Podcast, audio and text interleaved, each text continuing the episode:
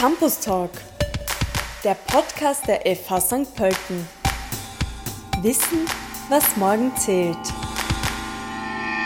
Wie funktioniert klinische Forschung?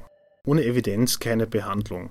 Grundlage für medizinische Entscheidungen sind klinische Studien, doch was wird da genau gemacht? Und warum wird auch zunehmend von Angehörigen der Gesundheitsberufe, beispielsweise Physiotherapeutinnen, Krankenpflegerinnen oder Diätologinnen, verlangt, selbst in der Forschung aktiv zu sein?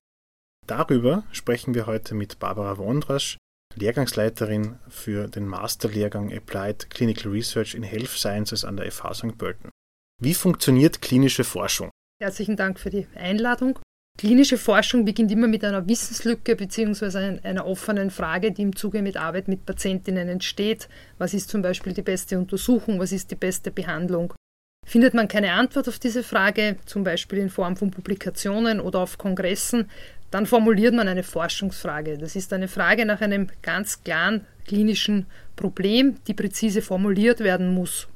Ich überlege mir dann ein Design, wie kann ich diese Forschungsfrage am besten beantworten. Das ist das sogenannte Studiendesign. Und dann muss ich mir überlegen, wie gehe ich vor? Das ist die sogenannte Methodik. Das ist so das Kernstück der klinischen Forschung und man kann das wie ein Kochrezept sehen. Was brauche ich, um diese klinische Forschungsfrage zu beantworten? Dann mache ich meine Untersuchungen, bekomme Ergebnisse, die ich dann objektiv analysiere, die ich dann kritisch diskutiere und die ich dann aber wieder sofort in meinen klinischen Alltag einfließen lasse und dort wieder evaluiere. Welche Rolle können Patientinnen und Patienten in der Gestaltung klinischer Forschung spielen? Patienten und Patientinnen spielen eine sehr große Rolle, die jahrelang vernachlässigt worden ist, weil sie ja eigentlich die Betroffenen sind. Das heißt, wichtig ist es, Patienten hinzuzuziehen, um zu schauen, ob die Forschungsfrage auch wirklich relevant ist für sie ob die Ergebnisse, die wir aus dieser Forschung erlangen, auch in den Alltag umlegbar sind für Patienten und für Patientinnen und weil uns Patienten vorgeben, was für sie wichtig ist. Und bei guter Forschung und großen Forschungsinstitutionen ist es eigentlich mittlerweile ein Muss, dass man Patienten hinzuzieht. Das ist auch hier bei uns an der FH in sämtlichen klinischen Forschungsprojekten bereits der Fall. In welchen Bereichen der klinischen Forschung arbeitet die FH St. Pölten aktuell? die FH, also konkret auch das Institut für Gesundheitswissenschaften. Wir arbeiten vor allem mit muskuloskeletalen Erkrankungen. Muskuloskeletale Erkrankungen beziehen sich immer auf das Bewegungssystem. Und hier ist unser Schwerpunkt sicherlich der Bereich der Arthrose, einerseits der Prävention, andererseits der Behandlung von Arthrose. Und hier steht das Knie und das Hüftgelenk im Vordergrund.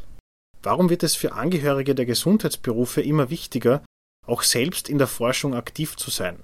Also evidenzbasierte Medizin bzw. evidenzbasierte Praxis ist ja mittlerweile fixer Bestandteil von einer modernen und qualitätsvollen Gesundheitsversorgung. Gesundheitsberufe sind ein fixer Bestandteil dieser Gesundheitsversorgung, die autonom arbeiten und auch Verantwortung tragen. Und wie vorher schon gesagt, diejenigen, die die Forschungsfrage formulieren. Das heißt, Gesundheitsberufe erkennen, was notwendig ist, dass beforscht wird und daher ist es einfach unerlässlich, dass diejenigen, die auch wirklich klinisch am Patienten sind, ihre eigenen Forschungsfragen formulieren, weil sie einfach die Wichtigkeit und die Notwendigkeit erkennen. Welche Möglichkeiten bietet hier der neue Lehrgang Clinical Research in Health Sciences?